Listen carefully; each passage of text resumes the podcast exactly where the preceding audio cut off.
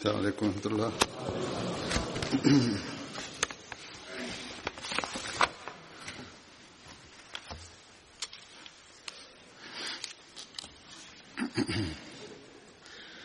أشهد أن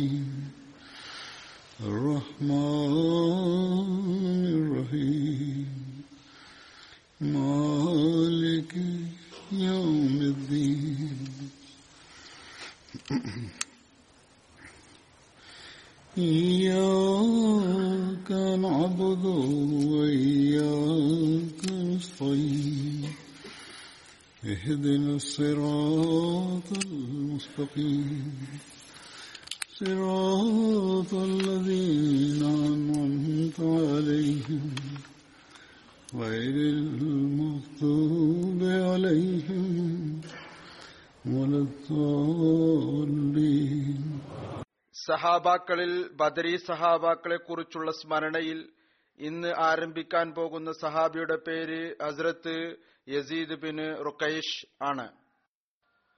ഹസ്രത്ത് യസീദിന്റെ ബന്ധം കുറൈകളുടെ ഗോത്രത്തിലെ കുടുംബം ബനു അസദ് ബിൻ ഹുസൈമയുമായിട്ടായിരുന്നു ഹസ്രത്ത് യസീദ് ബനു അബ്ദുഷംസിന്റെ സഖ്യകക്ഷിയായിരുന്നു. ചിലർ അദ്ദേഹത്തിന്റെ പേര് അർപ്പത്ത് എന്ന് വിവരിച്ചിട്ടുണ്ട്. എന്നാൽ ഇത് ശരിയല്ല.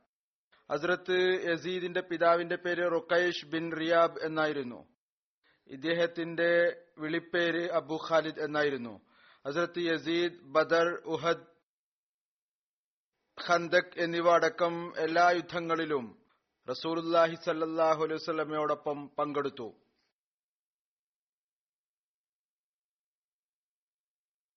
ഹസ്രത്ത് യസീദ് ബദർ യുദ്ധത്തിൽ തായ് ഗോത്രത്തിലെ ഒരാൾ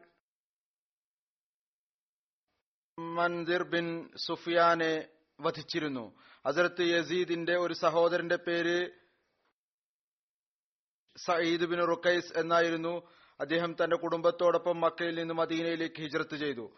അതിലെ ആദ്യകാല മുഹാജിരിങ്ങളിൽ എണ്ണപ്പെടുന്നു.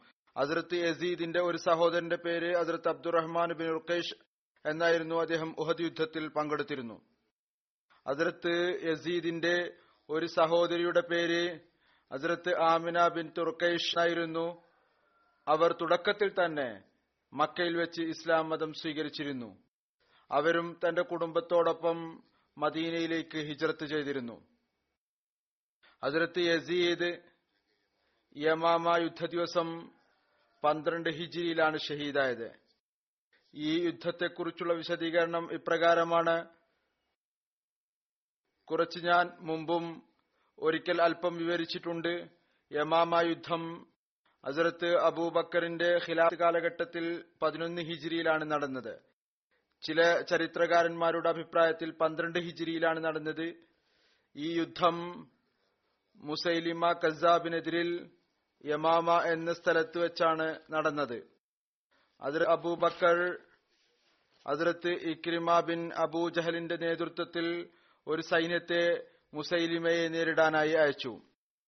അദ്ദേഹത്തിന് പിന്നിൽ അദ്ദേഹത്തെ സഹായിക്കാനായി ഹസ്രത്ത് ഷറാബീൽ ബിൻ ഹസനയുടെ നേതൃത്വത്തിൽ സൈന്യത്തെ അയച്ചു. ഹസ്രത്ത് ഇക്രിമ ഹസ്രത്ത് ഷറാബീൽ എത്തുന്നതിനു മുമ്പ് തന്നെ മുസൈലിമയുമായി യുദ്ധം ആരംഭിച്ചു.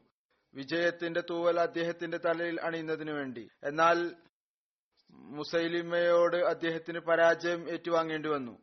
ഈ സംഭവത്തിന്റെ വാർത്ത അതിർത്ത് ഷറാബീലിന് ലഭിച്ചപ്പോൾ അദ്ദേഹം വഴിയിൽ തന്നെ നിന്നു. അതിർത്ത് ഇക്രിമ തന്റെ കഥ അതിർത്ത് അബൂബക്കറിന് എഴുതി. അപ്പോൾ അതിർത്ത് അബൂബക്കർ അദ്ദേഹത്തിന് എഴുതി താങ്കൾ എന്നെ ഈ അവസ്ഥയിൽ കാണരുത്. ഞാൻ താങ്കളെ കാണുകയും ചെയ്യുന്നതല്ല.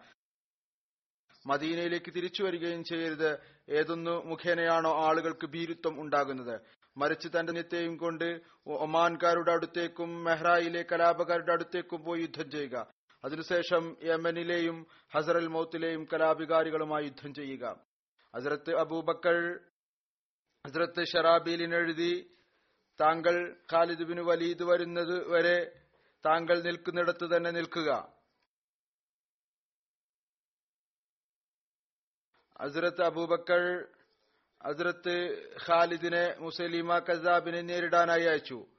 അദ്ദേഹത്തോടും മുഹാജിരിങ്ങളുടെയും അൻസാറുകളുടെയും ഒരു വലിയ സംഘത്തെയും അയച്ചു. അൻസാറുകളുടെ സംഘത്തിന്റെ തലവൻ അസുരത്ത് സാബിത്ത് ബിൻ കൈസും മുഹാജിരിങ്ങളുടെ തലവൻ അസുരത്ത് അബു ഹുദൈഫയും അസുരത്ത് സയ്ദ് ബിൻ ഖത്താബും ആയിരുന്നു. ഹസ്രത്ത് ഷറാബിയിൽ ഹസ്രത്ത് ഖാലിദ് വരുന്നതിന് മുമ്പ് തന്നെ മുസൈലിമ കസാബുമായി യുദ്ധം ആരംഭിച്ചു. അങ്ങനെ പരാജയപ്പെട്ടു. അസരത്ത് അബൂബക്കർ അസരത്ത് ഖാലിദിനായി അസരത്ത് സലീദിന്റെ നേതൃത്വത്തിൽ കൂടുതൽ സൈന്യത്തെ നിയോഗിച്ചയച്ചു. പിന്നിൽ നിന്ന് അവരുടെ മേലാരും ആക്രമിക്കാതിരിക്കുന്നതിനു വേണ്ടി. ഹസരത്ത് അബൂബക്കർ പറയുമായിരുന്നു ഞാൻ ബദരി സഹാബാക്കളെ ഉപയോഗിക്കാൻ ആഗ്രഹിക്കുന്നില്ല. അവരെ ഈ അവസ്ഥയിൽ ഉപേക്ഷിക്കാൻ ഞാൻ ഇഷ്ടപ്പെടുന്നു. അവർ തങ്ങളുടെ സൽക്കർമ്മങ്ങൾ കൊണ്ട് അള്ളാഹുവിനെ കണ്ടുമുട്ടട്ടെ.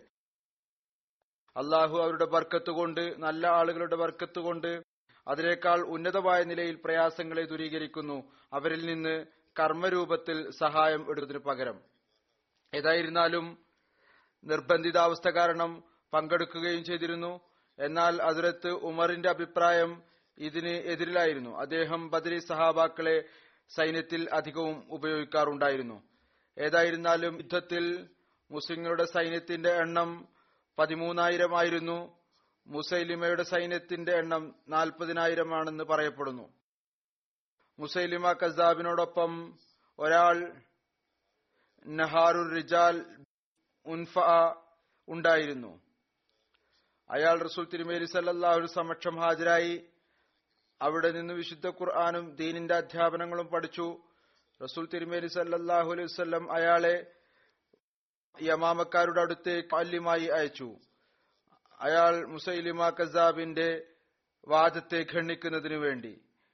അവിടെ ചെന്ന് അയാൾ മുർത്തദ്ദായി ഈ കാര്യത്തിന് സാക്ഷ്യം പറഞ്ഞു ഞാൻ റസൂൽ തിരുമേനി സല്ലല്ലാഹു അലൈഹി വസ്ല്ലം ഇപ്രകാരം പറയുന്നതായി കേട്ടിട്ടുണ്ട്.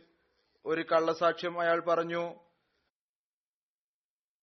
റസൂൽ തിരുമേനി സല്ലാഹു അലൈഹി വസ്ലം പറഞ്ഞു മുസൈലമക്ക് എന്നോടൊപ്പം നുപൂവത്തിൽ നൌദുബില്ല പങ്കാളിയാക്കിയിരിക്കുന്നു.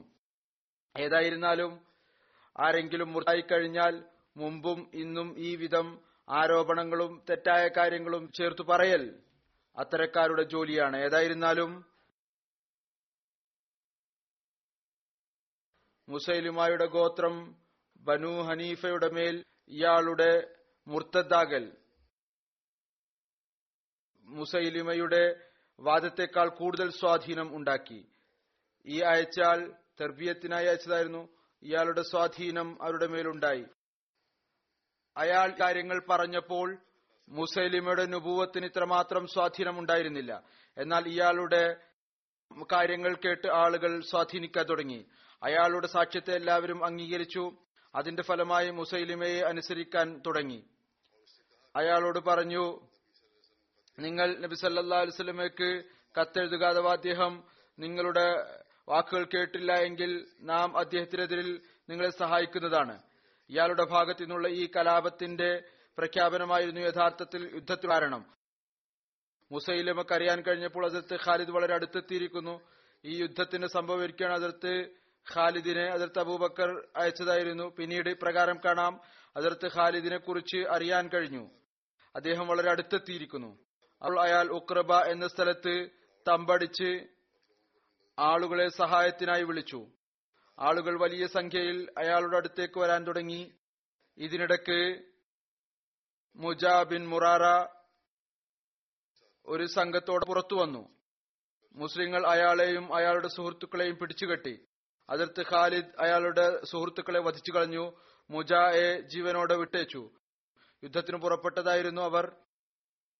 ബനു ഹനീഫയിൽ ഇയാൾക്ക് വലിയ ആദരവുണ്ടായിരുന്നു. അതുകൊണ്ട് അയാളെ തടവിലാക്കി മുസൈലിമയുടെ മകൻ ഷറാബിയിൽ ബനു ഹനീഫയെ പ്രകോപിപ്പിച്ചുകൊണ്ട് പറഞ്ഞു ഇന്ന് നമുക്ക് നമ്മുടെ ധൈര്യണിക്കേണ്ട ദിവസമാണ്. മുസൈലിമയുടെ മകൻ പിടിക്കപ്പെട്ടപ്പോൾ ഗോത്രത്തെ പ്രകോപിപ്പിച്ചു.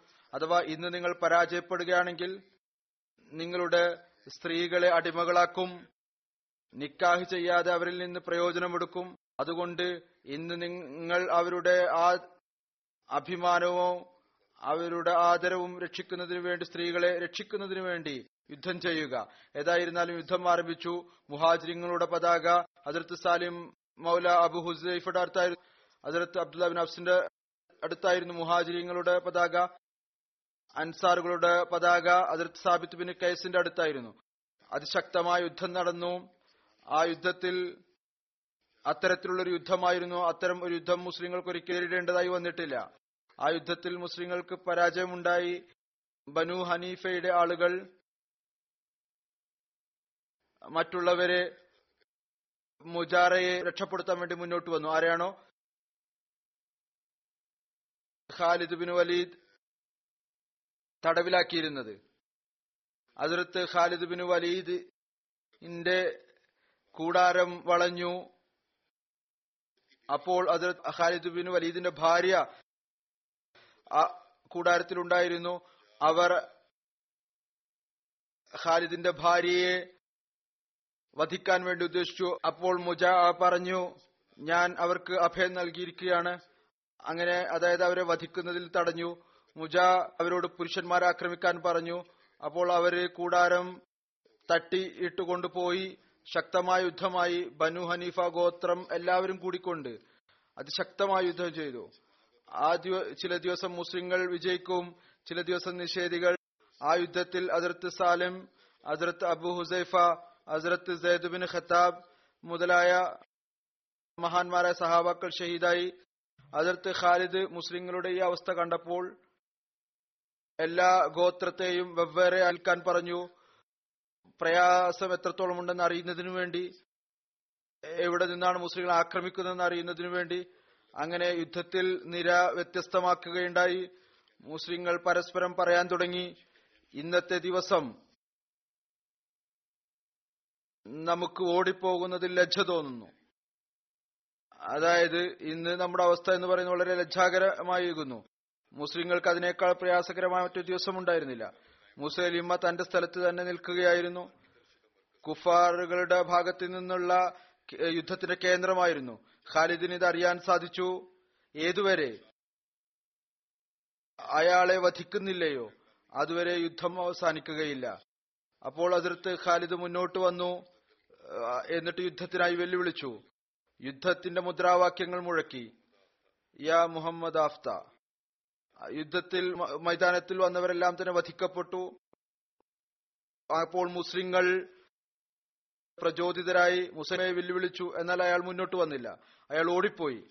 എന്നിട്ട് തന്റെ സുഹൃത്തുക്കളോടൊപ്പം തന്റെ ഒരു തോട്ടത്തിൽ അഭയം തേടാൻ നിർബന്ധിതനായി. തോട്ടത്തിന്റെ കവാടങ്ങൾ അടച്ചു വെച്ചു. മുസ്ലിങ്ങൾ ആ തോട്ടത്തെ വളഞ്ഞു. അതിർത്ത് ബറാ ബിൻ മാലിക് പറഞ്ഞു മുസ്ലിങ്ങളെ നിങ്ങൾ എന്നെ ഈ മതിലിൽ കയറ്റി താഴേക്കിറക്കുക. ധൈര്യശാലിയായ ആളായിരുന്നു. മുസ്ലിങ്ങൾ പറഞ്ഞു ഞങ്ങൾക്ക് അങ്ങനെ ചെയ്യാൻ സാധിക്കുക എന്നാൽ ബറ അത് അംഗീകരിച്ചില്ല. അതിൽ ശഠ്യം പിടിച്ചു. നിങ്ങൾ എന്നെ എങ്ങനെയെങ്കിലും ഈ തോട്ടത്തിനകത്ത് ഇടുക. അങ്ങനെ മുസ്ലിങ്ങൾ അദ്ദേഹത്തിന്റെ തോട്ടത്തിന്റെ മതിലിൽ കയറ്റി മതിലിന് മുകളിൽ നിന്ന് ചാടി തോട്ടത്തിൽ പ്രവേശിച്ചു. അകത്തുപോയി അദ്ദേഹം കവാടം തുറന്നു മുസ്ലിങ്ങൾ തോട്ടത്തിൽ പ്രവേശിച്ചു. പിന്നീട് ശക്തമായ യുദ്ധം നടന്നു. വഹഷി മുസൈലിമയെ വധിച്ചു. വഹഷി എന്ന് പറയുന്നത് റസൂലി സല്ലാഹു അലൈസ്മയുടെ പിതൃവ്യൻ ഹസരത്ത് ഹംസയെ ഷഹീദാക്കിയ. ഏതായിരുന്നാലും ഒരു റിവായത്ത് അനുസരിച്ച് വഹഷിയും മറ്റൊരു അൻസാരിയും ഒരുമിച്ചുകൊണ്ടാണ് മുസൈലിമയെ വധിച്ചത്. വഹഷി തന്റെ കുന്തം മുസൈലിമക്കെതിരിൽ എറിഞ്ഞു. അൻസാരി തന്റെ വാളുകൊണ്ട് ആക്രമിച്ചു. രണ്ടുപേരും ഒരേ സമയത്താണ് ആക്രമിച്ചത്. അതുകൊണ്ട് വഹഷി പിന്നീട് പറയാറുണ്ടായിരുന്നു അള്ളാഹുവിനു മാത്രമേ അറിയുകയുള്ളൂ. ഞങ്ങൾ ആരുടെ ആക്രമണമാണ് അയാളെ നിലംപരിശാക്കിയത് അതിർത്ത് അബ്ദുല്ലാ ബിൻ ഉമർ വിവരിക്കുന്നു ഒരാൾ ആർത്തു വിളിച്ചുകൊണ്ട് പറഞ്ഞു മുസൈലിമയെ ഒരു കറുത്ത അടിമ വധിച്ചിരിക്കുന്നു. അതുകൊണ്ട് വഹശി വധിച്ചു എന്നുള്ളതാണ് കൂടുതൽ സാധ്യതയുള്ളത് അതിർത്ത് ഖാലിദ് മജാ മുഖേന മുസൈലിമയുടെ ശവശരീരം തിരിച്ചറിഞ്ഞു. അതിർത്ത് ഖാലിദിനോട് പറഞ്ഞു മുസ്ലിങ്ങൾക്ക് എതിരിൽ വരുന്ന ആളുകൾ ഒരു വിധത്തിലുള്ള പരിചയവുമില്ലാത്തവരാണ്. മുഴുവൻ കോട്ടയും പരിചയസമ്പന്നരായ സൈന്യത്തെ കൊണ്ട് നിറഞ്ഞിരിക്കുകയാണ്. അവർക്കായി എന്നോട് രഞ്ജിപ്പിൽ വരിക. ഇനി യുദ്ധം ചെയ്യുകയാണെങ്കിൽ മുസ്ലിങ്ങൾക്ക് കൂടുതൽ നഷ്ടമുണ്ടാകും. വലിയൊരു തന്ത്രമാണ് അയാൾ മെനഞ്ഞത്. ഖാലിദ് മുജാഹിനോട് ഈ നിബന്ധനയിൽ രഞ്ജിപ്പിലായി ജീവൻ മാപ്പാക്കി നൽകുന്നതായിരിക്കും. നിങ്ങളെല്ലാവരും വെറുതെ വിടുന്നതായിരിക്കും ഒന്നും ചെയ്യുകയില്ല തടവിലാക്കുകയില്ല. അതുകൂടാതുള്ള മറ്റെല്ലാ സ്വത്തിനും മുകളിലും മുസ്ലിങ്ങൾക്കായിരിക്കും അതീശത്വം. മുജാവ് പറഞ്ഞു അയാൾ വളരെ ബുദ്ധിമാനായ ആളായിരുന്നു. ഞാൻ കോട്ടക്കാരുടെ അടുത്ത് പോകാം അവരോട് ആലോചിച്ചതിനു ശേഷം അഭിപ്രായം പറയാം. മുസൈലിമ വധിക്കപ്പെട്ടിരുന്നു അവരുടെ ശക്തി ക്ഷയിച്ചു പോയിരുന്നു എന്നാൽ അയാളുടെ ബുദ്ധി അയാൾക്ക് നിഷേധികൾക്ക് പ്രയോജനപ്പെട്ടു. മുജാ കോട്ടയിൽ വന്നു. അവിടെ സ്ത്രീകളും വൃദ്ധ കുട്ടികളും ബലഹീനരുമല്ലാതെ മറ്റാരും ഉണ്ടായിരുന്നില്ല. അയാൾ ഈ ഒരു കാര്യം പറഞ്ഞു. സ്ത്രീകൾക്ക് പടച്ചട്ടണിച്ചു ഞാൻ തിരിച്ചു വരുന്നതുവരെ നിങ്ങൾ കോട്ടയുടെ മതിലിൽ കയറി നിൽക്കുക.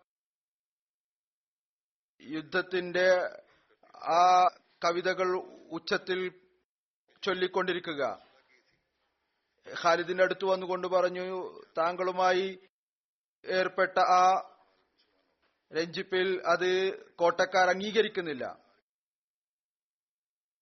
അത് പ്രകടിപ്പിക്കുന്നതിന് വേണ്ടി അവർ കോട്ടയിലേക്ക് ഇവിടെ മുമ്പിൽ വന്നിരിക്കുന്നു. അവരെ എനിക്ക് നിയന്ത്രിക്കാൻ സാധ്യമല്ല. അതിർത്ത് ഖാലിദ് കിലയിലേക്ക് നോക്കി. അപ്പോൾ അവിടെ സൈനികരെ കൊണ്ട് നിറഞ്ഞിരുന്നു. സ്ത്രീകൾ വസ്ത്രം ധരിച്ചു നിൽക്കുകയായിരുന്നു. അയാളുടെ തന്ത്രപരം ഈ ശക്തമായ യുദ്ധത്തിൽ മുസ്ലിങ്ങൾക്ക് ആണ് നഷ്ടം ഉണ്ടായിരുന്നത്. യുദ്ധം വളരെ നീണ്ടിരുന്നു. മുസ്ലിങ്ങൾ വിജയം കരസ്ഥമാക്കി വേഗം തിരിച്ചു പോകാൻ ഉദ്ദേശിച്ചിരുന്നു. ഖാലിദ് മജാഹിനോട് ഈ കാര്യത്തിൽ നിബന്ധന ഉണ്ടായി എല്ലാ സ്വർണവും വെയും മൃഗങ്ങളും മറ്റ് എല്ലാ അടിമകളും എല്ലാം തന്നെ പകുതി നൽകുന്നതാണ്. മറ്റൊന്ന് നാലിലൊന്ന് തടവുകാരിൽ രഞ്ജിപ്പിൽ ഏർപ്പെടുകയുണ്ടായി. ഈ യുദ്ധത്തിൽ മുസ്ലിങ്ങളുടെ ഭാഗത്തു നിന്ന് മദീനയിലെ മുഹാജിരിങ്ങളിൽ നിന്നും അൻസാറുകളിൽ നിന്നും മുന്നൂറ്റി അറുപതും മദീനയെ കൂടാതെ മുന്നൂറ് മുഹാജിരിങ്ങൾ ഷഹീദായി. ബനു ഹനീഫയിൽ നിന്ന് അക്രബയിലെ മൈതാനത്തിൽ ഏഴായിരവും തോട്ടത്തിൽ ഏഴായിരവും ഓടിപ്പോകുന്നവരെ പിന്തുണ ഏഴായിരം നിഷേധികളെയും വധിക്കുകയുണ്ടായി. ഈ സൈന്യം മദീനയിൽ തിരിച്ചെത്തിയപ്പോൾ അസരത്ത് ഉമർ തന്റെ മകൻ അസരത്ത് അബ്ദുല്ലായോട് പറഞ്ഞു നീ സെയ്ദിനു മുമ്പ് എന്തുകൊണ്ട് ഷഹീദായില്ല? സെയ്ദ് ഷഹീദായി നീ ഇപ്പോഴും ജീവനോടെ ഇരിക്കുകയാണ്. എന്തുകൊണ്ട് നീ നിന്റെ മുഖം എന്നിൽ നിന്ന് മറച്ചു വെച്ചു? അപ്പോൾ അതിർത്ത് അബ്ദുള്ള പറഞ്ഞു അതിർത്ത് സെയ്ദ് അള്ളാഹുവിനോട് ഷഹാദത്ത് ചോദിച്ചു. അള്ളാഹു അദ്ദേഹത്തിന് അത് നൽകി. ഞാൻ അതിനുവേണ്ടി ശ്രമിച്ചു. എന്നിലേക്കും കൊണ്ടുവരുന്നതിന് വേണ്ടി. എന്നാൽ എനിക്കത് കരസ്ഥമാക്കാൻ സാധിച്ചില്ല. ആ യുദ്ധത്തിൽ അതായത് യമാമ യുദ്ധത്തിൽ സഹാബാക്കൾ വളരെയധികം ഷഹീദായത് കാരണം അതിർത്ത് അബൂബക്കർ വിശുദ്ധ ഖുർആൻ ക്രോഡീകരിക്കാൻ വേണ്ടി കൽപ്പിച്ചു വിശുദ്ധ ഖുർആനായി പോകാതിരിക്കുന്നതിന് വേണ്ടി അതിനെ സമാഹരിക്കുകയുണ്ടായി. ഇതാണ് യമാമ യുദ്ധത്തിന്റെ വിശദീകരണം. അടുത്തതായി പറയാൻ പോകുന്ന സഹാബി അദ്ദേഹത്തിന്റെ പേരാണ് അതിർത്ത് അബ്ദുല്ല ബിൻ മഹ്റമ. ഇദ്ദേഹത്തിന്റെ പേര് അബ്ദുല്ല ബിൻ മഹ്റമ എന്നായിരുന്നു. സ്ഥാനപ്പേര് അബു മുഹമ്മദ് എന്നായിരുന്നു. അദ്ദേഹത്തിന്റെ ബന്ധം ബനു ആമിർ ബിൻ ലൂയി ഗോത്രവുമായിട്ടായിരുന്നു. അദ്ദേഹത്തെ അബ്ദുള്ള അക്ബർ എന്നും വിളിക്കപ്പെട്ടിരുന്നു. ഇദ്ദേഹം പ്രാരംഭകാലത്ത് ഇസ്ലാംസിക്കപ്പെട്ട സഹാബാക്കളിൽപ്പെട്ട ആളായിരുന്നു. ഇദ്ദേഹത്തിന്റെ പിതാവിന്റെ പേര് മക്രമ ബിൻ അബ്ദുൽ ഉസ്സ എന്നും മാതാവിന്റെ പേര് ബഹ്നാന ബിൻ സഫ്ആൻ എന്നുമായിരുന്നു. അതിർത്ത് അബ്ദുല്ല ബിൻ മഹ്റമയുടെ മക്കളിൽ ഒരു മകൻ മസാഹിബിനെ കുറിച്ച് കാണാൻ സാധിക്കും. അദ്ദേഹം ഇദ്ദേഹത്തിന്റെ ഭാര്യ സൈനബ് ബിൻ സുറാക്കയിൽ നിന്നുള്ളതാണ്. അസരത്ത് അബ്ദുല്ല ബിൻ മഹ്റമ ആരംഭകാലത്ത് ഇസ്ലാം സ്വീകരിച്ച വ്യക്തികളിൽ ഉൾപ്പെട്ട ആളായിരുന്നു. അതിർത്ത് അബ്ദുല്ല ബിൻ മഹ്റമക്ക് രണ്ട് ഹിജ്രത്ത് ചെയ്യാനുള്ള ഭാഗ്യം ലഭിച്ചു. ഹബ്ഷയിലേക്ക് മറ്റൊന്ന് മദീനയിലേക്ക്. Ibn Ishaq Hazrat Abdullah bin മഹ്റമയുടെ പരാമർശം ആ സഹാബാക്കളിൽ ഉൾപ്പെടുത്തിയിരിക്കുന്നു. ആരാണോ? അതിർത്ത് ജാഫറിനോടൊപ്പം ഹബ്ഷയിലേക്ക് ഹിജറത്ത് ചെയ്തത്. Yunus bin Bukayr Salama bin ബുക്കായി Ibn ഇസാക്കിന്റെ ഈ വിവരണം ഉദ്ധരിച്ചിട്ടുണ്ട്.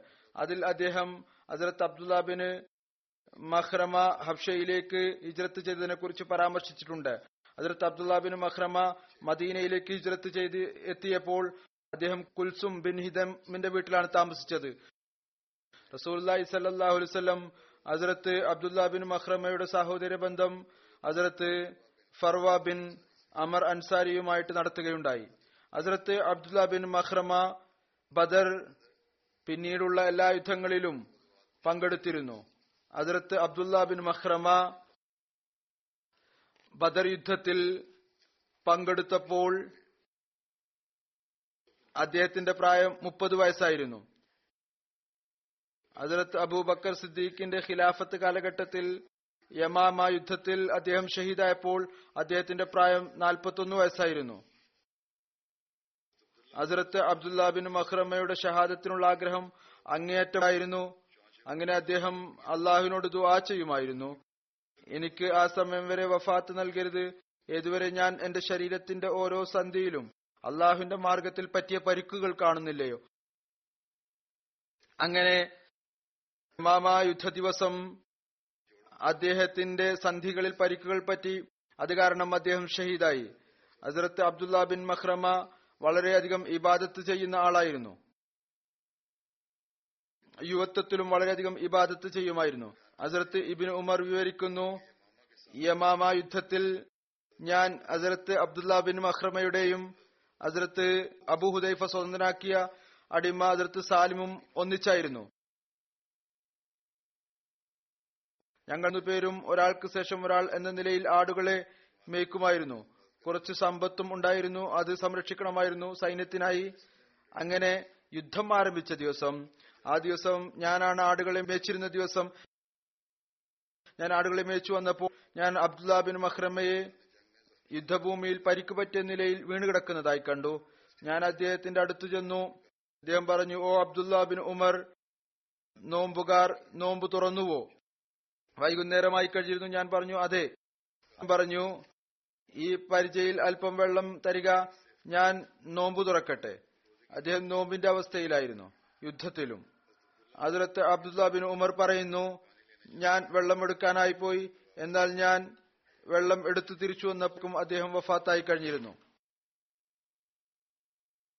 അസരത്ത് അമർ ബിൻ മഹബദ് ആണ് അടുത്തതായി പറയാൻ പോകുന്ന സഹാബി. അസരത്ത് അമർ ബിൻ മഹബദ് അദ്ദേഹത്തിന്റെ പേര് ഉമേർ ബിൻ മഹബദ് എന്ന് വിവരിക്കുന്നുണ്ട്. ഇദ്ദേഹത്തിന്റെ പിതാവിന്റെ പേര് മഹബദ് ബിൻ അസർ എന്നായിരുന്നു. ഹസരത്ത് അമർ ബിൻ മഅബദിന്റെ ബന്ധം അൻസാറുകളുടെ ഗോത്രമായ ഔസിന്റെ ശാഖ ബനു സുഹറയുമായിട്ടായിരുന്നു. ഹസരത്ത് Amr bin Mabad Badr Uhud Khandaq അടക്കം എല്ലാ യുദ്ധങ്ങളിലും റസൂൽ തിരുമേനി സല്ലാ വസ്ലമയോടൊപ്പം പങ്കെടുത്തു. ഹസരത്ത് അമർ ബിൻ മഅബദ് ഹുനൈൻ യുദ്ധസമയത്ത് ആ നൂറ് ധൈലേശക്കൊപ്പം ഉറച്ചു നിന്ന് പോരാടിയ സഹാബിയായിരുന്നു. ആരുടെ റിസ്ക്കിന്റെ കാര്യമാണോ അള്ളാഹു സ്വയം ഏറ്റെടുത്തത്? റസൂൽ തിരുമേനി സല്ലാഹു അലൈവല്ലപ്പം അടിയുറച്ചു നിന്നവർ. ഒരു രൂപായത്തിൽ ഇപ്രകാരം വിവരിക്കപ്പെട്ടിരിക്കുന്നു. അതിർത്ത് അബ്ദുല്ല ബിൻ ഉമർ വിവരിക്കുന്നു ഹുനൈൻ യുദ്ധ ദിവസം ഞങ്ങളുടെ അവസ്ഥ ഈ വിധത്തിലായിരുന്നു. മുസ്ലിങ്ങളുടെ രണ്ട് സംഘങ്ങൾ പിന്തിരിഞ്ഞു കളഞ്ഞു. റസൂൽ തിരുമേനി സല്ലാഹു വസ്ലമൊപ്പം നൂറാളുകൾ പോലും ഉണ്ടായിരുന്നില്ല. ഹുനൈൻ യുദ്ധ ദിവസം റസൂൽ തിരുമേനി സല്ലാ വസ്ലമയുടെ കൂടെ അടിയുറച്ച് നിന്ന സഹാബാക്കളുടെ എണ്ണത്തെക്കുറിച്ച് വിവിധ അഭിപ്രായങ്ങളുണ്ട്. ഇദ്ദേഹത്തിന്റെ അഭിപ്രായത്തിൽ അത്തരത്തിലുള്ള സഹാബാക്കളുടെ എണ്ണം എൺപതായിരുന്നു നൂറിന് ഇടക്കായിരുന്നു. ചിലർ പറയുന്നു നൂറായിരുന്നു. ഏതായിരുന്നാലും അവർ എണ്ണത്തിരെ കുറച്ചാണ് ഉണ്ടായിരുന്നത്. അടുത്തതായി പറയാൻ പോകുന്ന സഹാബിയുടെ പേരാണ് Hazrat Numan bin Malik. Hazrat Numan bin മാലിക്കിന്റെ പേര് നുമാൻ ബിൻ കൗക്കൽ എന്നും വിവരിക്കപ്പെടുന്നു. ഇമഖാരി ഇദ്ദേഹത്തിന്റെ പേര് ഇബിന് കൗക്കൽ എന്നാണ് വിവരിച്ചിരിക്കുന്നത്. അല്ലാമ ബദറുദ്ദീൻ ഐനി അദ്ദേഹം ഒരു പണ്ഡിതനായിരുന്നു. ബുഖാരിയുടെ ഷറയിൽ എഴുതുന്നു ഇബിനു കൗക്കലിന്റെ മുഴുവൻ പേര് Numan bin Malik Salaba bin Aslam എന്നായിരുന്നു. സലബ അല്ലെങ്കിൽ അസ്ലം എന്ന പേര് ആണ് കൗക്കബ് എന്നായിരുന്നു. നുമാൻ തന്റെ പിതാമഹന്റെ പേരിനോടാണ് ചേർത്ത് പറഞ്ഞിരുന്നത്. അതുകൊണ്ടാണ് അദ്ദേഹത്തെ നുഹ്മാൻ ബിൻ കോക്കൽ എന്ന് പറയപ്പെട്ടിരുന്നത്. അതിർത്ത് നുഹ്മാൻ ബിൻ മാലിക്കിന്റെ നടത്തിൽ അല്പം ഞൊണ്ടൽ ഉണ്ടായിരുന്നു. അതിർത്ത് നുഹ്മാൻ ബിൻ മാലിക്കിന്റെ പിതാവിന്റെ പേര് മാലിക് ബിൻ സലബ എന്നും മാതാവിന്റെ പേര് അമ്ര ബിൻ സിയാദ് എന്നുമായിരുന്നു. അവർ അതിർത്ത് മുജസിർ ബിൻ സിയാദിന്റെ സഹോദരിയായിരുന്നു. അതിർത്ത് നുഹ്മാന്റെ ബന്ധം അൻസാറുകളുടെ ഗോത്രം ഖദ്രജിന്റെ ശാഖ ബനു ഖനമുമായിട്ടായിരുന്നു. ഈ ഗോത്രം കൗക്കൽ എന്ന പേരിൽ പ്രസിദ്ധമായിരുന്നു.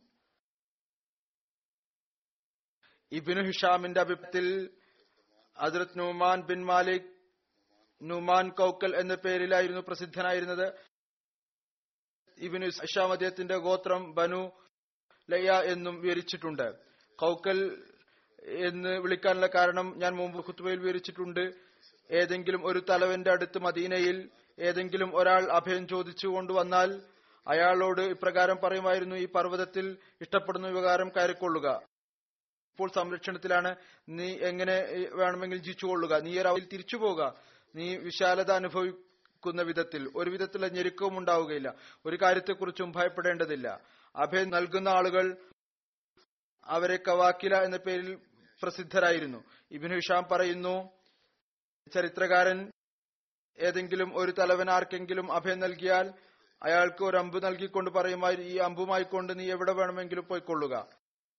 അതിർത്ത് നുമാന്റെ പിതാമഹൻ സലാബിന് മിംദാദിനെ കൗക്കൽ എന്ന് വിളിക്കുന്നു. അദ്ദേഹം അഭയം നൽകുന്ന ആളായിരുന്നു. അതുപോലെ തന്നെ ഖദ്രജിന്റെ ഗോത്രം ഗനം ബിൻ ഔഫിനെയും അങ്ങനെ വിളിക്കപ്പെട്ടിരുന്നു. അതുപോലെ തന്നെ സഅദ് ബിൻ ഉബാദയും കൗക്കൽ എന്ന പേരിൽ പ്രസിദ്ധമായിരുന്നു. Banu Salim Banu Ghalam Banu Auf bin Khazraj അവരും കവാക്കില എന്നാണ് വിളിക്കപ്പെട്ടത്. ബനു ഔസിന്റെ തലവൻ അതിർത്ത് ഉബാദ ബിൻ സാബിത്ത് ആയിരുന്നു. Hazrat Numan bin Malik Badr Uhud യുദ്ധങ്ങളിൽ പങ്കെടുത്തു. ഉഹദ് യുദ്ധത്തിൽ ഷഹീദായി. അദ്ദേഹത്തെ സഫാൻ ബിൻ ഉമയ്യാണ് ഷഹീദാക്കിയത്. മറ്റൊരു നിവേദനം അനുസരിച്ച് അതിർത്ത് നുമാൻ ബിൻ മാലിക്കിനെ അബാനു ബിൻ സയ്യിദാണ് ഷഹീദാക്കിയത്. ഹസ്രത്ത് നുമാൻ ബിൻ മാലിക് ഹസ്രത്ത് മുജസർ ബിൻ സിയാദ് ഹസ്രത്ത് ഉബാദ ബിൻ ഹിസ്ഖാസ് എന്നിവർ യുദ്ധസമയത്ത് ഒരു കബറിലാണ് കബറടക്കപ്പെട്ടത് ഹസ്രത്ത് നുമാൻ ബിൻ മാലിക് റസൂൽ തിരുമേനി സല്ലല്ലാഹു അലൈഹി വസല്ലമയോട് ഉഹദ് യുദ്ധ സമയത്ത് പുറപ്പെടുമ്പോൾ റസൂൽ തിരുമേനി വസല്ലം അബ്ദുല്ലാ ബിൻ ഉബയ്യ് സുലൂലിനോട് അഭിപ്രായം ചോദിച്ചു കൊണ്ടിരിക്കുന്ന സമയത്ത് പറഞ്ഞു യാ റസൂലുള്ള അള്ളാഹു ആണ് സത്യം. ഞാൻ സ്വർഗത്തിൽ തീർച്ചയായും പ്രവേശിക്കും. റസൂൽ തിരുമേനി വസല്ലം ചോദിച്ചു പ്രകാരം അതിർത്ത് നുമാൻ പറഞ്ഞു ഇത് കാരണം ഞാൻ സാക്ഷ്യം വഹിക്കുന്നു അള്ളാഹു അല്ലാതെ മറ്റൊരാരാധ്യനുമില്ല. റസൂൽ താങ്കൾ അള്ളാഹുവിന്റെ റസൂലാണ്. ഞാൻ യുദ്ധത്തിൽ നിന്ന് ഒരിക്കലും പിന്തിരിഞ്ഞു പോകുകയുമില്ല. അപ്പോൾ റസൂൽ തിരുമേനി സല്ലാ അലുസ്ലം പറഞ്ഞു നീ സത്യമാണ് പറഞ്ഞത്. അങ്ങനെ അദ്ദേഹം ആ ദിവസം ഷഹീദായി ഖാലിദ് ബിനു അബു മാലിക് ജാതി വിവരിക്കുന്നു. ഞാൻ എന്റെ പിതാവിന്റെ ഗ്രന്ഥത്തിൽ ഈ റിവായത്ത് കണ്ടു. അസർത്ത് നുമാൻ ബിൻ കോക്കൽ അൻസാരി ദുആ ചെയ്തിരുന്നു. നീയാണ് സത്യം. എന്റെ നാഥ. സൂര്യൻ അസ്തമിക്കുകയില്ല. ഞാൻ എന്റെ ഞൊണ്ടലോടുകൂടി സ്വർഗത്തിലെ പച്ചളിപ്പിലൂടെ നടക്കുന്നതാണ്. അങ്ങനെ അദ്ദേഹം ആ ദിവസം തന്നെ ഷഹീദായി. റസൂൽ തിരുമേനി സല്ലാഹു അലൈഹി പറഞ്ഞു അള്ളാഹു അദ്ദേഹത്തിന്റെ ദുആ കേട്ടു. കാരണം ഞാൻ അദ്ദേഹത്തെ കണ്ടു. അള്ളാഹു കഷ്ഫിയായ രൂപത്തിൽ റസൂൽ സല്ലാഹു അലൈഹി സ്വലമക്ക് കാണിച്ചു കൊടുത്തു. അദ്ദേഹം സ്വർഗത്തിലൂടെ നടന്നുകൊണ്ടിരിക്കുകയാണ്. അദ്ദേഹത്തിൽ ഒരു വിധത്തിലുള്ള ഞൊണ്ടലോ വൈകല്യമോ ആയിരുന്നില്ല. അതിർത്ത് അബു ഹുറൈറ നിവേദനം ചെയ്യുന്നു ഞാൻ റസൂൽ തിരുമേനി സല്ലാ അലുസ്ലമിയുടെ അടുത്ത് വന്നു. റസൂൽ തിരുമേനി സല്ലാ അലുസ്ലം അപ്പോൾ ഖൈബറിലായിരുന്നു. സഹാബാക്കൾ അതിനെ ജയിച്ചടക്കിയിരുന്നു. ഞാൻ പറഞ്ഞു യാ റസൂല്ല എനിക്കും പങ്കിയാലും സയ്യിദ് ബിൻ ആസിന്റെ ഒരു മകൻ പറഞ്ഞു യാ റസൂല്ല അയാൾക്ക് പങ്ക് നൽകരുത്. അസ്രത് അബുഹുറൈറ പറഞ്ഞു ഇയാൾ നുമാൻ ബിൻ കൗക്കലിന്റെ ഘാതകനാണ്. ഇബിനു സയ്യിദ് ബിൻ ആസ് പറഞ്ഞു ഇയാളിൽ അത്ഭുതം തോന്നുന്നു നമ്മുടെ മേൽ തട്ടിക്കയറുന്നു. അബീസാൻ പർവതനിര അത് തിഹാമയുടെ പ്രദേശത്തുള്ളതാണ്. അതിർത്ത് അബൂഹുറയുടെ ഗോത്രം ദൌസിന്റെ പർവതത്തിലെ ഒരു പർവതമാണ്.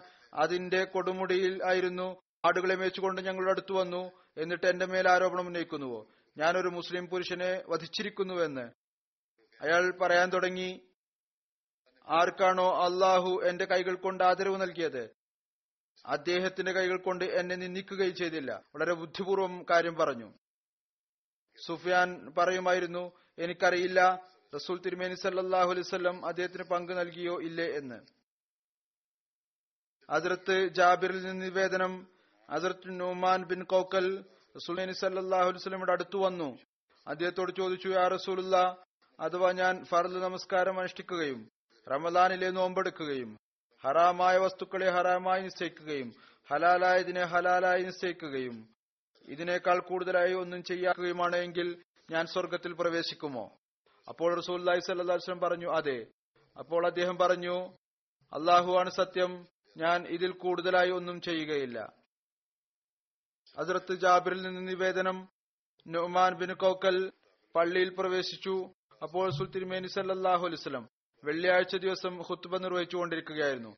സല്ലാഹു അലൈവലം തിരുമേനി അദ്ദേഹത്തോട് ചോദിച്ചു ഓ നുമാൻ രണ്ടരക്കാത്ത് നമസ്കരിക്കുക. ഇത് ജുമയിലെ സുന്നത്തിന്റെ മസ്അലയും ഇതിൽ വിവരിക്കുന്നു. അദ്ദേഹം വന്നു റസൂൽ തിരുമേനി സല്ലാ വസ്ലം ഹുത്തുബ നിർവഹിക്കുകയായിരുന്നു. അവിടുന്ന് അദ്ദേഹത്തോട് പറഞ്ഞു രണ്ടരക്കാത്ത് നമസ്കരിക്കുക. അത് ചുരുങ്ങിയ നില കൈക്കൊള്ളുക. അതായത് ജുമക്ക് യുടെ സുന്നത്ത് ചുരുങ്ങിയ നിലയിൽ ആദ്യം നമസ്കരിക്കുക ഹുത്ബ തുടങ്ങിയിരിക്കുന്നു. രണ്ടരക്കാത്ത് നമസ്കരിക്കുക. ചുരുക്കി നമസ്കരിക്കുക. എന്നിട്ട് അവിടുന്ന് പറഞ്ഞു നിങ്ങളിൽ നിന്ന് ആരെങ്കിലും വരികയും ഇമാം ഹുത്തുബ നൽകുകയാണ് എങ്കിൽ അയാൾ രണ്ടരക്കത്ത് നമസ്കരിക്കേണ്ടതാണ്.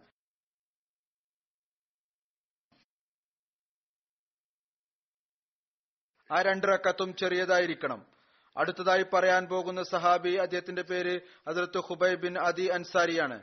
ഹസരത്ത് ഹുബൈ ബിൻ അദി അൻസാറുടെ ഗോത്രം ഔസിലെ കുടുംബം ബനു ജഹജബ ബിൻ ഔഫുമായി ബന്ധമുള്ള ആളായിരുന്നു.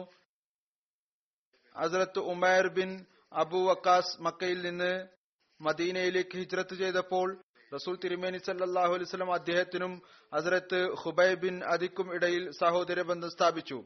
ഹസരത്ത് ഹുബൈബ് ബദർ യുദ്ധത്തിൽ പങ്കെടുത്തു. അദ്ദേഹം ആ യുദ്ധത്തിൽ ഹാരിസ് ബിൻ ആമിറിനെ വധിച്ചു. ബദർ യുദ്ധത്തിൽ മുജാഹിദികളുടെ സാധനങ്ങളുടെ മേൽനോട്ടം ഇദ്ദേഹത്തെയാണ് ഏൽപ്പിച്ചിരുന്നത്. അസർത്ത് ഹുബൈ ബിൻ അദി നാല് ഹിജ്രിയിൽ റജേ സംഭവത്തിൽ ഉൾപ്പെട്ടിരുന്നു. ഹസരത്ത് ഹുബൈ ബിൻ അദി ഹസരത്ത് സെയ്ദ് ബിൻ ദസ്ന എന്നിവരെ മുഷ്രിക്കങ്ങൾ തടവിലാക്കി. അവരെ മക്കയിലേക്ക് കൂട്ടിക്കൊണ്ടുപോയി.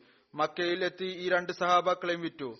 ഹാരിസുബിന് ആമിറിന്റെ മക്കൾ അസരത്ത് ഹുബൈബിനെ വാങ്ങി.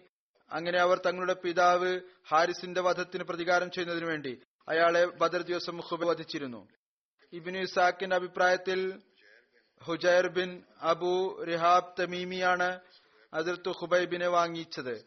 ഹാരിസിന്റെ മക്കളുടെ സഖ്യകക്ഷിയായിരുന്നു അയാൾ. അയാളിൽ നിന്ന് ഹാരിസിന്റെ മകൻ ഉത്ബ വാങ്ങിച്ചു. അങ്ങനെ തന്റെ പിതാവിന്റെ ഘാതകനോട് പ്രതികാരം ചെയ്യുന്നതിനു വേണ്ടി. ഇപ്രകാരം പറയപ്പെടുന്നു ഒത്ബാ ബിൻ ഹാരിസ് അതിർത്ത് ഹുബൈബിനെ ബനു നജാറിൽ നിന്നാണ് വാങ്ങിച്ചത്. ഇങ്ങനെയും പറയപ്പെടുന്നു Abu Rihab Ikrima bin Abu Jahl Akhnas bin Shuaib Ubaida bin Hakim Umayya bin Abu Utba ഹസ്രമിയുടെ മക്കളും സഫ്വാനിൽ നിന്നും ഉമയ്യയും സഫാൻ ബിൻ ഉമയ്യയും കൂടിച്ചേർന്നാണ് അതിർത്ത് ഹുബൈബിനെ വാങ്ങിയത്. ഈ ആളുകളെല്ലാവരും അവരായി അവരായവരുടെ പിതാക്കന്മാരെ ബദർ യുദ്ധത്തിൽ വധിക്കപ്പെട്ടിരുന്നു. ഇവർ എല്ലാവരും അതിർത്ത് ഹുബൈബിനെ വധിച്ച് ഉത്ബാബിൻ ആരിസിന് നൽകി അയാൾ അദ്ദേഹത്തെ തന്റെ വീട്ടിൽ അദ്ദേഹത്തെ തടവിലാക്കി. ബുഖാരിയിൽ റജി സംഭവവുമായി ബന്ധപ്പെട്ടുകൊണ്ട് വിശദീകരണം ഇപ്രകാരം വിവരിച്ചിരിക്കുന്നു. അതിർത്ത് അബു ഹുറൈറ അലി അള്ളാഹു തലാൻഹുവിൽ നിന്ന് നിവേദനം റസൂലി സല്ലാഹു അലൈഹി വസ്ലം പത്ത് സഹാബാക്കളുടെ ഒരു സംഘത്തെ അവസ്ഥകൾ അറിയുന്നതിനു വേണ്ടി നിയോഗിച്ചയച്ചു. ആസിം ബിൻ സാബിത്ത് അൻസാരിയെ അദ്ദേഹം ആസിം ബിൻ ഉമർ ബിൻ ഖത്താബിന്റെ മാതാമഹനെന്നു ആ സംഘത്തിന്റെ അമീറായി നിശ്ചയിച്ചു. ഇവർ പോയി ബദ്ഹ എന്ന സ്ഥലത്ത് ഇവരെത്തിയപ്പോൾ ഉസ്ഫാനും മക്കും ഇടക്കുള്ളൊരു സ്ഥലമാണിത്. അവരെക്കുറിച്ച് ആരോ ബനു ലെഹാന് അറിവ് നൽകി. അവർ ഹുസൈൽ ഗോത്രത്തെ ഒരു ഭാഗമായിരുന്നു. ഈ വാർത്ത കേട്ട് ബനു ലെഹാന്റെ ഏകദേശം ഇരുന്നൂറോളം ആളുകൾ അവരെല്ലാവരും തന്നെ അമ്പെയ്ത്തുകാരായിരുന്നു. പുറപ്പെട്ടു. അവരുടെ കാൽപ്പാടുകൾ പിന്തുടർന്നുകൊണ്ട് പിന്നാലെ പോയി. ഏതുവരെ എന്നാൽ അവർ ആ സ്ഥലം കണ്ടു. അവിടെ വരെ എത്തി. എവിടെ വെച്ചാണ് അവർ ഈത്തപ്പഴം കഴിച്ചിരുന്നത്? ഈ പത്തുപേർ ഒരു സ്ഥലത്ത് നിന്നിരുന്നു. അവിടെ നിന്ന് അവർ ഈത്തപ്പഴം കഴിച്ചിരുന്നു.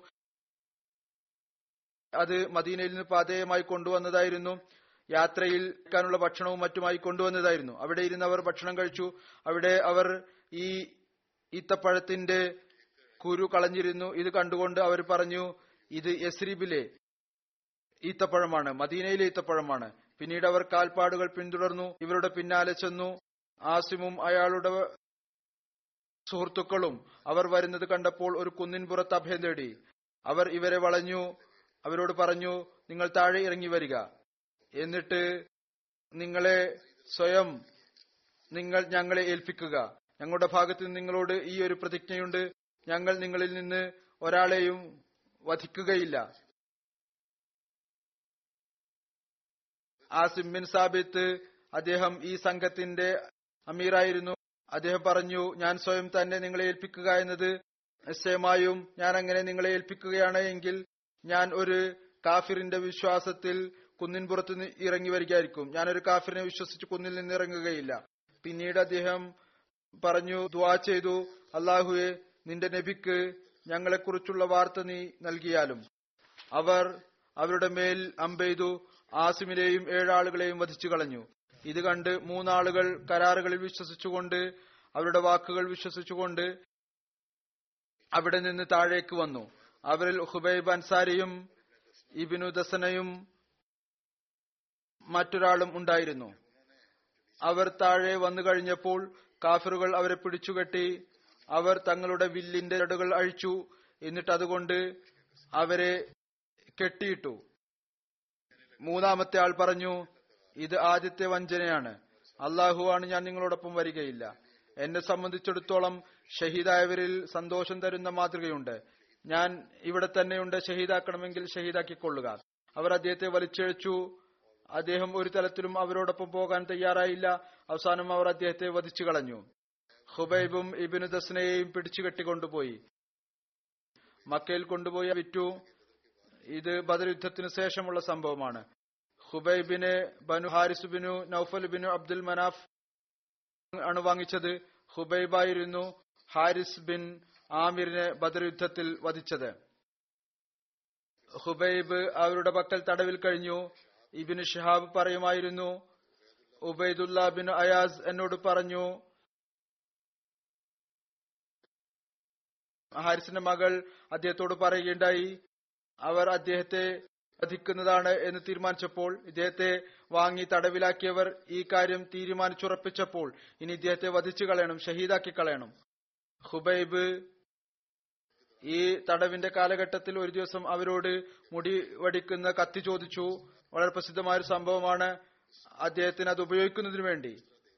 അങ്ങനെ അവ അവർ അദ്ദേഹത്തിന് കത്തി നൽകി പറയുന്നു ഹാരിസിന്റെ മകൾ പറയുന്നു എന്റെ അശ്രദ്ധയുടെ അവസരത്തിൽ എന്റെ ഒരു കുട്ടി ഹുബൈബിന്റെ അടുത്തു ചെന്നു.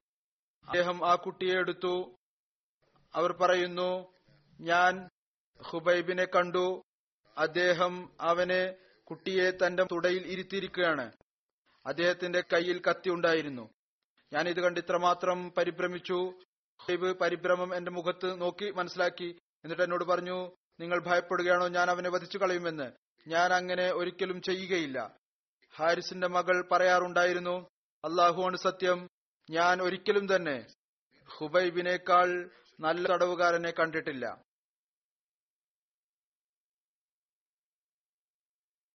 എന്നിട്ട് പറയുന്നു അള്ളാഹുവാണ് സത്യം ഞാനൊരു ദിവസം അദ്ദേഹത്തെ കണ്ടു.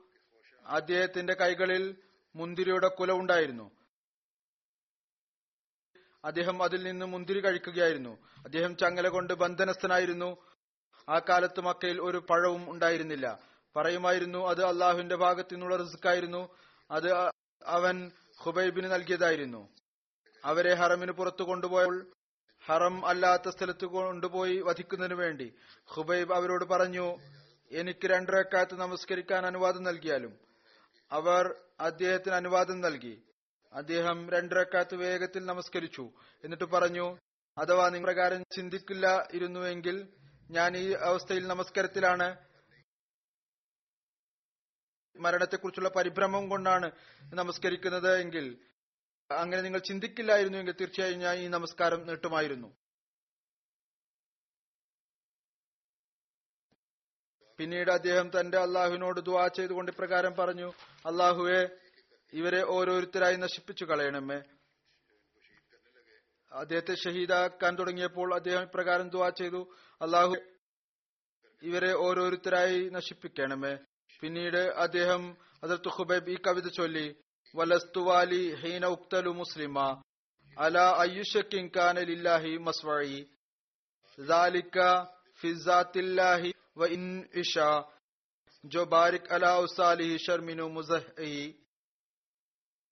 ഞാനൊരു മുസ്ലിമായിക്കൊണ്ട് വധിക്കപ്പെടുമ്പോൾ എനിക്ക് പ്രശ്നമേ അല്ല ഞാൻ ഏതു ഭാഗത്ത് ആണ് മരിച്ചു വീഴുന്നത്. അള്ളാഹുനു വീണ് എന്റെ ഈ വീഴ്ച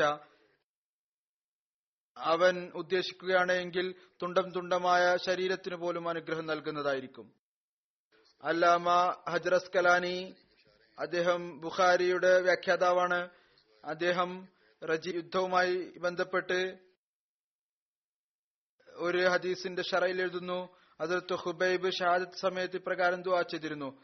അള്ളാഹുമ്മ അഹസിഹിം അദദ. അള്ളാഹുവെ നീ ശത്രുക്കളുടെ എണ്ണത്തെ തിട്ടപ്പെടുത്തിയാലും എന്റെ ഈ ശത്രുക്കളുടെ എണ്ണം നീ തിട്ടപ്പെടുത്തുക എന്നിട്ട് അവരോട് പ്രതികാരം ചെയ്തതിനു വേണ്ടി. മറ്റൊരു രൂപായത്തിൽ ഈ വാക്കുകൾ കൂടുതലായിട്ടുണ്ട്. വഖ്തുലുഹും ബദദൻ വലാ തുക്തി മിൻഹും അഹദ.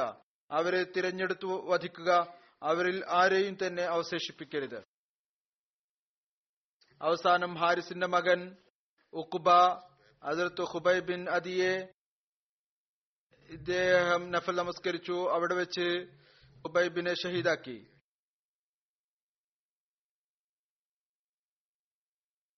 ബുഖാരിയിലുള്ള മറ്റൊരു നിവേദനം അനുസരിച്ച് ഹസരത്ത് ഹുബൈബിനെ അബൂസറ ആണ് വധിച്ചത്. ഈ ഹുബൈബ് തന്നെയായിരുന്നു. ആ ബന്ധനസ്ഥരായി വധിക്കപ്പെടുന്ന മുസ്ലിങ്ങൾക്ക് വേണ്ടി രണ്ടരക്ക നഫൽ നമസ്കരിക്കുന്ന ഉന്നത്ത് സ്ഥാപിച്ചത്.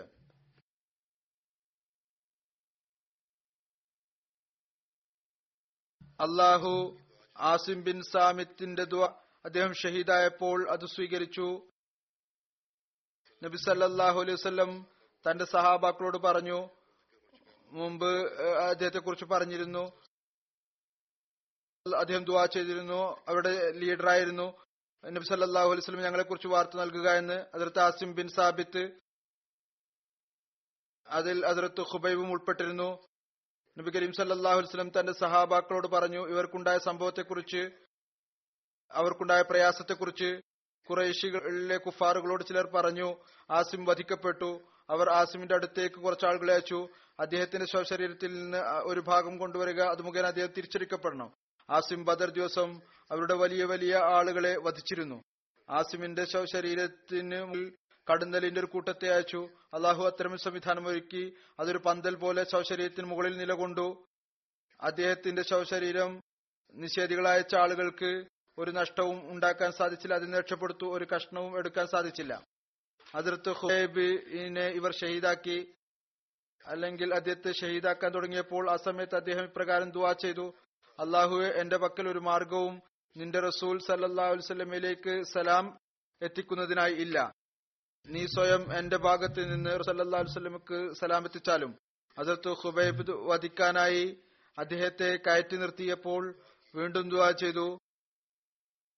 പറയുന്നു ഒരു മുഷ്രിക്ക് ഈ ദുവാ കേട്ടപ്പോൾ അള്ളാഹും ആസിമിനെ അതതം വക്തുലുഹും അതത അള്ളാഹുവെ ഇവരുടെ എണ്ണത്തെ നീത്തിട്ടപ്പെടുത്തുകയും ഇവരെ തിരഞ്ഞുപിടിച്ച് വധിക്കുകയും ചെയ്താലും അയാൾ ഭയം കൊണ്ട് ഭൂമിയിൽ കിടന്നു.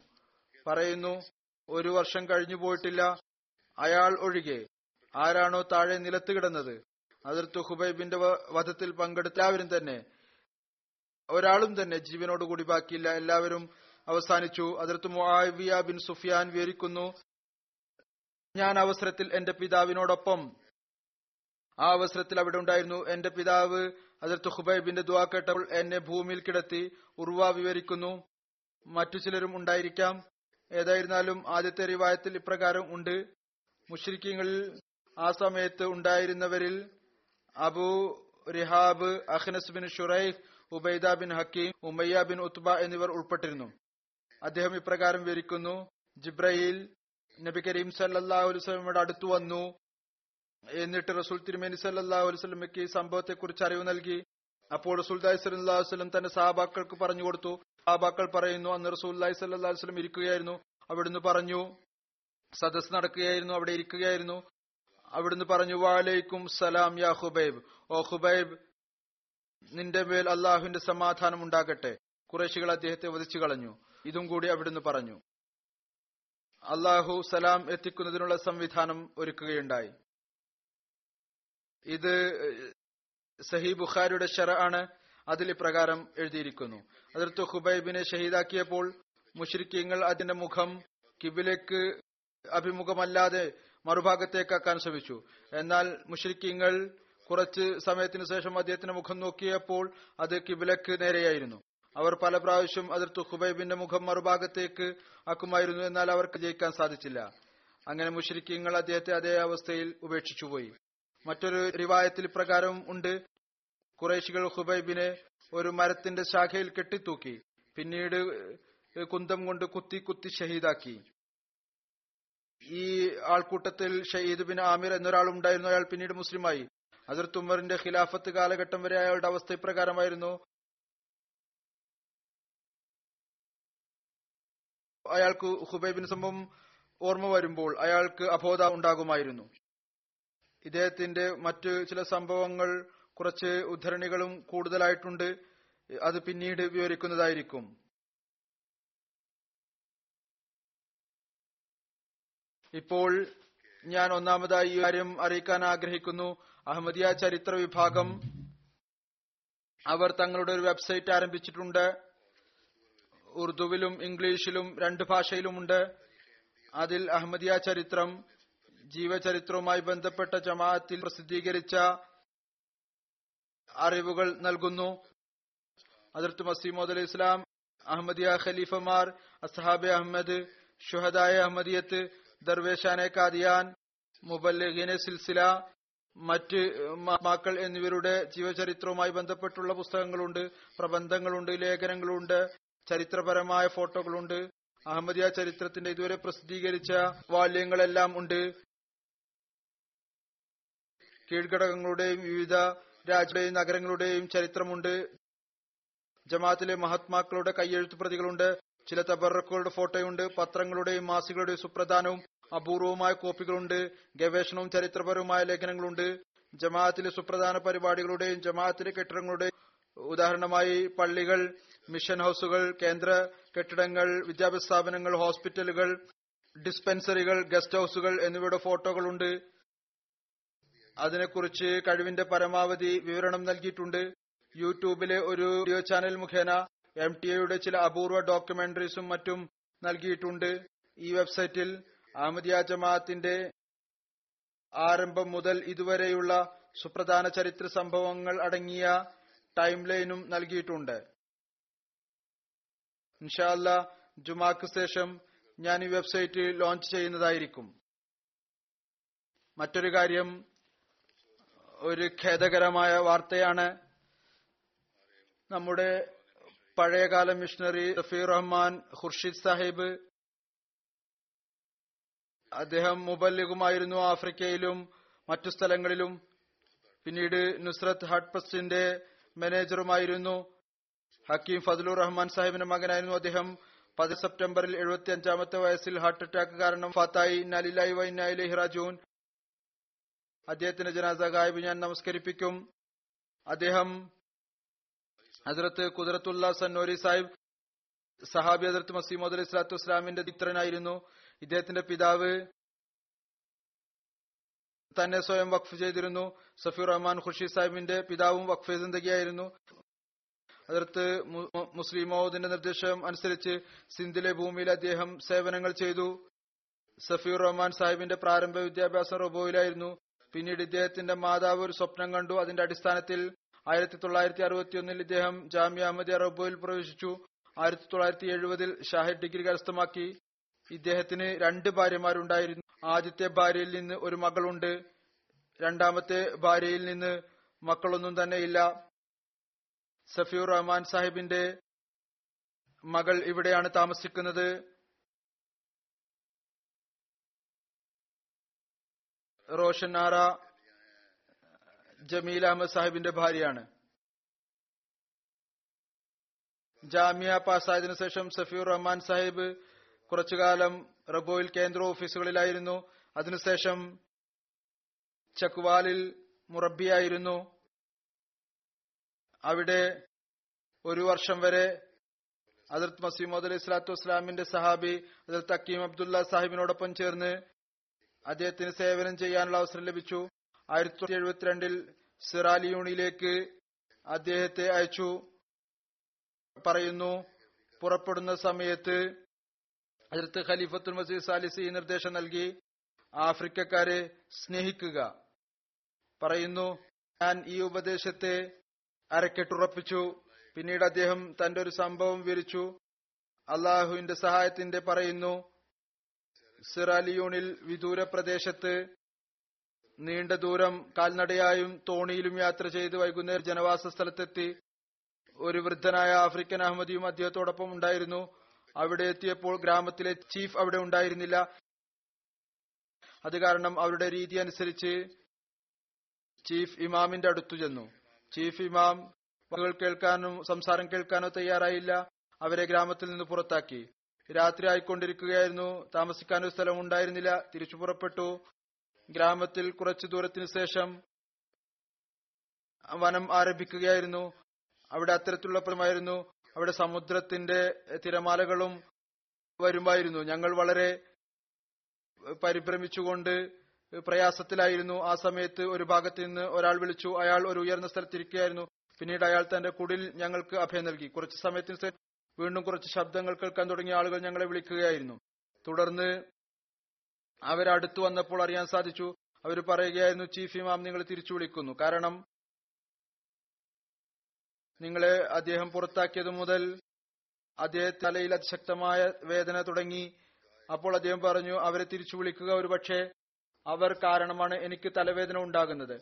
ഏതായിരുന്നാലും അവർ തിരിച്ചു ചെന്നു. എല്ലാ ഗ്രാമക്കാരെയും ഒരുമിച്ച് കൂട്ടി രാത്രിയിൽ തബ്ലീഗ് ചെയ്തു. പത്ത് പന്ത് പേർ അഹമ്മദിയത്ത് സ്വീകരിച്ചു. ചീഫ് ഇമാമിന്റെ വേദനക്കായി പറയുന്നു ഞങ്ങൾ സൂറത്തുൽ ഫാത്തിഹ ഓതി ഊതി. അള്ളാഹുവിന്റെ അനുഗ്രഹത്താൽ അദ്ദേഹം സുഖം പ്രാപിച്ചു. അങ്ങനെ ഈ വിധം അള്ളാഹു ആ ദിവസം താമസിക്കാനുള്ള സംവിധാനം ഒരുക്കി എന്ന് മാത്രമല്ല ബൈഅത്തുകളും നൽകി.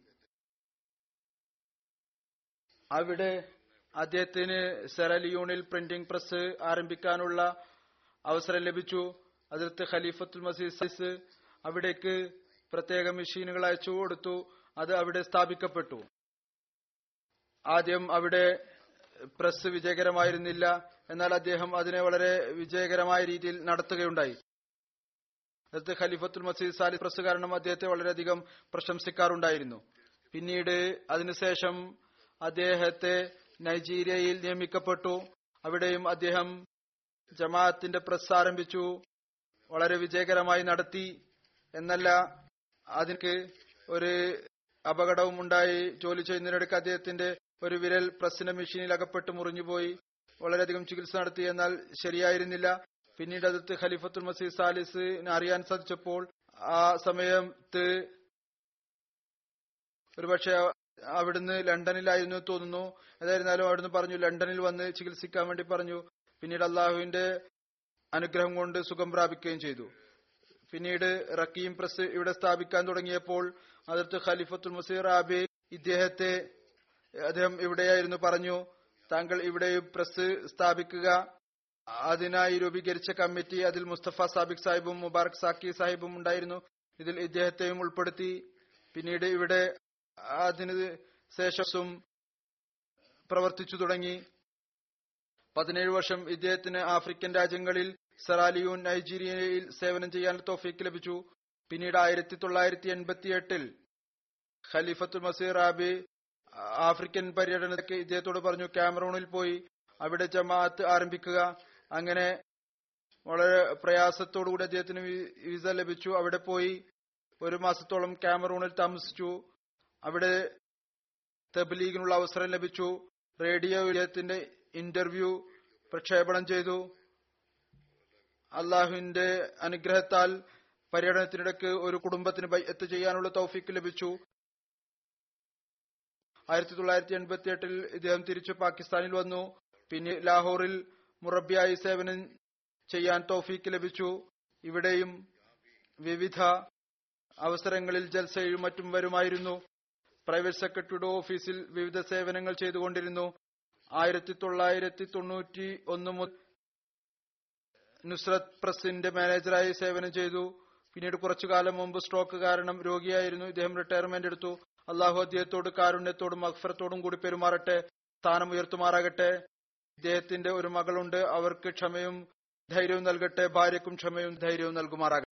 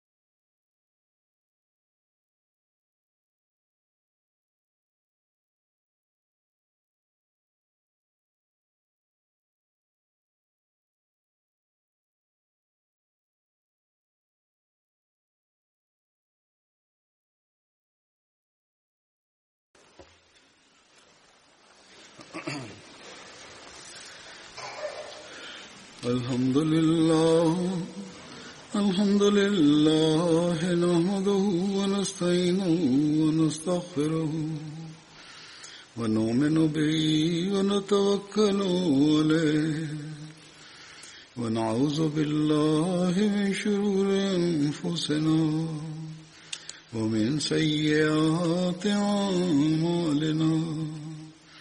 من يهده الله فلا مضل له ومن يضلل فلا هادي له. ونشهد أن لا إله إلا الله ونشهد أن محمدا عبده ورسوله. عباد الله رحمكم الله.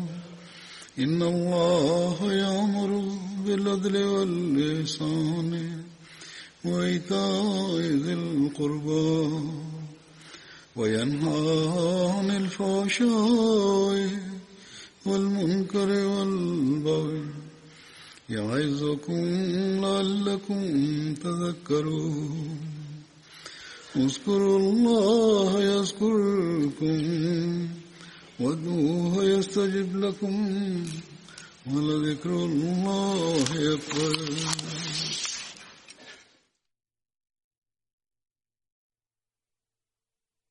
اللهم صل على محمد وعلى آل محمد.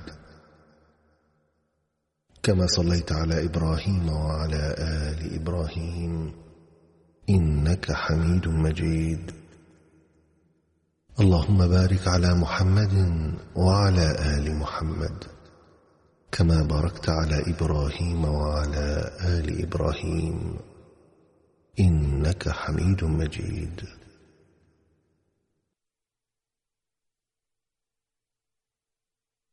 أعوذ بالله من الشيطان الرجيم. بسم الله